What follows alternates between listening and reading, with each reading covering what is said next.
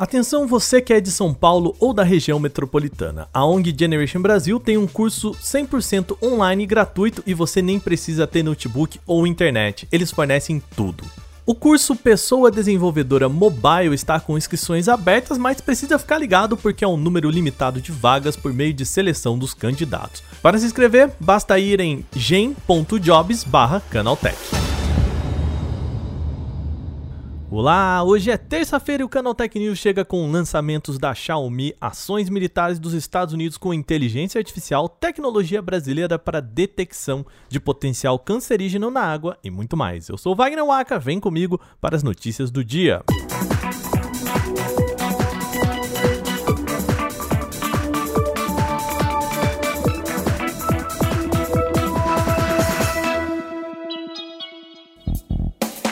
A gente começa o programa falando de uma possível confirmação de um rumor da Xiaomi.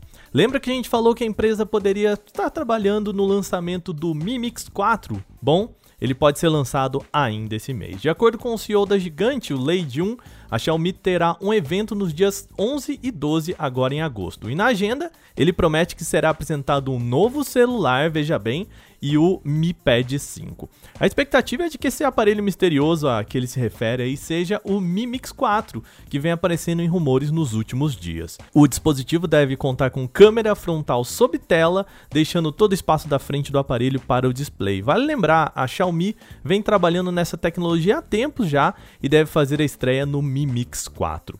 Também não vamos deixar de falar do Mi Pad 5, esse sim já oficializado para o evento. A expectativa é de que ele seja lançado em três variações: uma versão mais potente com Snapdragon 870, uma intermediária com Snapdragon 860 e uma última com Snapdragon 700. Tudo isso será confirmado só em 11 e 12 de agosto, lembrando as datas dos eventos da Xiaomi. A gente muda de notícia, mas continua falando da Xiaomi. A empresa está realmente voando em 2021, viu? Lembra que a gente já falou aqui de duas pesquisas que apontavam a chinesa como a segunda maior do setor de smartphones, considerando o número de unidades? Pois é, Segundo o levantamento feito pela Strategy Analytics, a Xiaomi já passou a Samsung em remessas de unidades na Europa. Os dados são relativos ao segundo trimestre desse ano e novamente tá restritos ao mercado europeu. Aqui estamos falando de dados de shipping, o termo que se refere à soma das unidades vendidas ao consumidor ou enviadas para lojistas revenderem, ou seja, mesmo as unidades em estoque nas lojas são contabilizadas nesse total. Nesse cenário, a Xiaomi somou, de acordo com a empresa, 12,7 milhões de unidades, o que representou 25,3% do mercado europeu.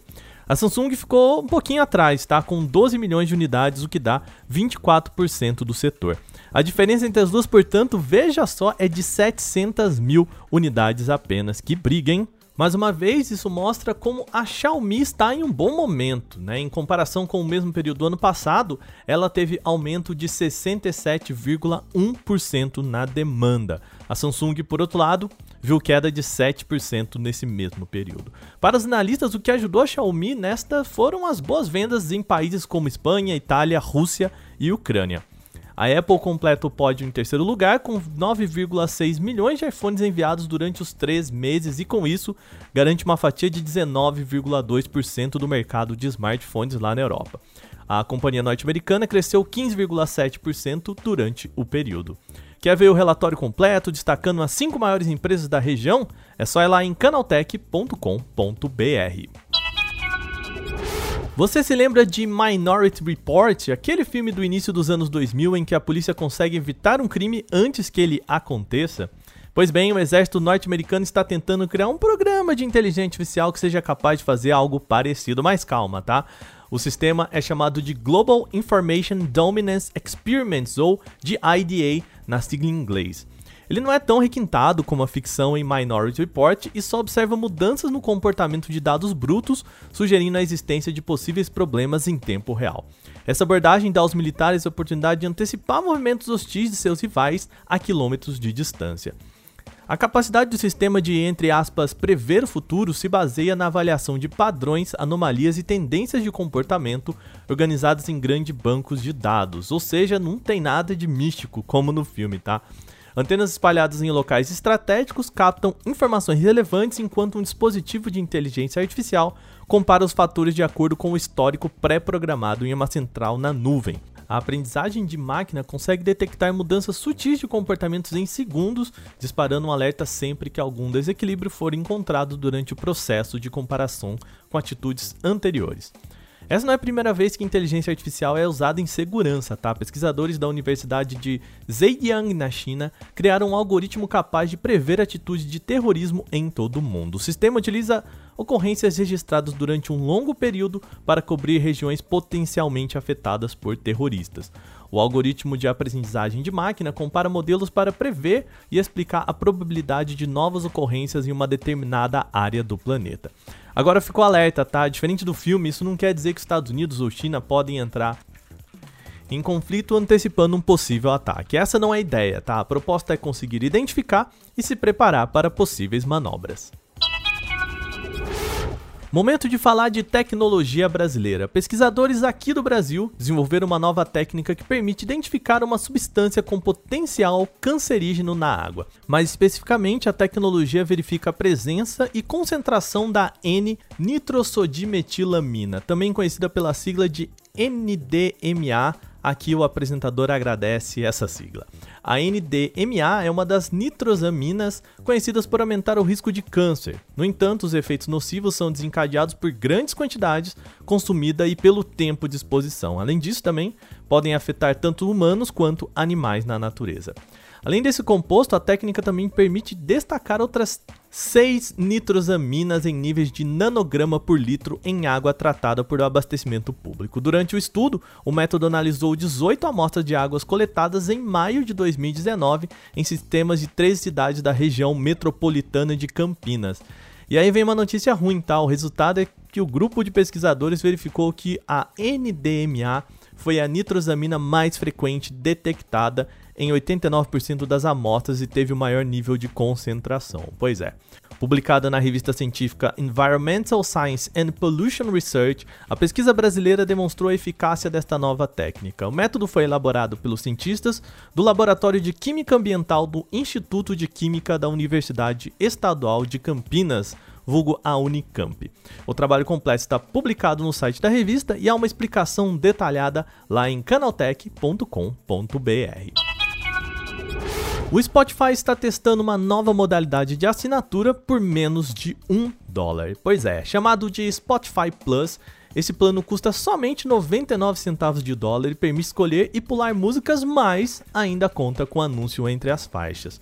Segundo o próprio Spotify, em comunicado ao The Verge, apenas um número limitado de pessoas está participando desse que é, por enquanto, um teste, tá? A ideia é saber se há interesse para a empresa ampliar a oferta. Hoje é possível usar o Spotify gratuitamente, é bem facinho, é só fazer uma conta, mas não é possível trocar música, escolher a ordem que elas são reproduzidas e nem baixar os conteúdos.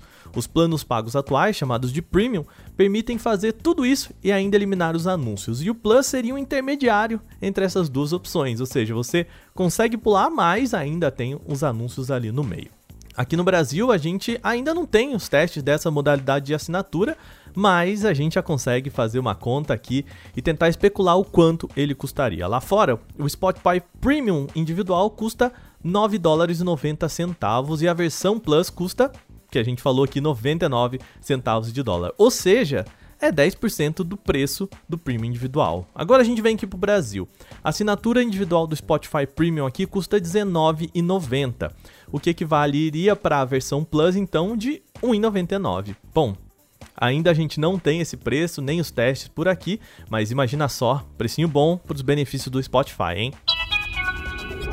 Muito bem, essas foram as notícias de hoje. Antes de a gente terminar o programa, a gente precisa lembrar vocês que nós estamos no top 10 do prêmio IBEST, nas categorias de tecnologia e notícias e jornalismo. A gente precisa ainda mais do seu apoio agora para garantir o lugar no top 3 do Prêmio Best. E a partir dessa fase, só os três, portanto, os três primeiros vão ser classificados para a final. Para apoiar o Canal Tech é só você entrar em vote.premibest.com, lembrando vote.premioibest com temudo.com, escolher o Canal Tech. As duas categorias são tecnologia e notícias e jornalismo. Lembrando, notícias e jornalismo é uma categoria só, apesar do nome, tá bom? O prazo da votação termina em 29 de agosto, mas a gente lembra você, não deixa pra última hora não, tá? Vai lá, vote.prêmioibest.com, vota no Canaltech. E contamos com vocês. Antes de fechar, também é sempre bom lembrar que você pode enviar comentários, sugestões e críticas sobre este programa podcast@canaltech.com.br. Manda o seu recadinho falando o que você quiser sobre o nosso programa. Este episódio foi roteirizado, editado e apresentado por mim, Wagner Waka, com a coordenação de Patrícia Gnipper. O programa também contou com reportagens de Bruno Bertonzin, Gustavo Minari, Fidel Forato e Igor Almenara. A revisão de áudio é da Mari Capetinga. Agora a gente vai ficando por aqui nesta terça, uma boa noite. A gente volta amanhã com mais notícias. Até lá!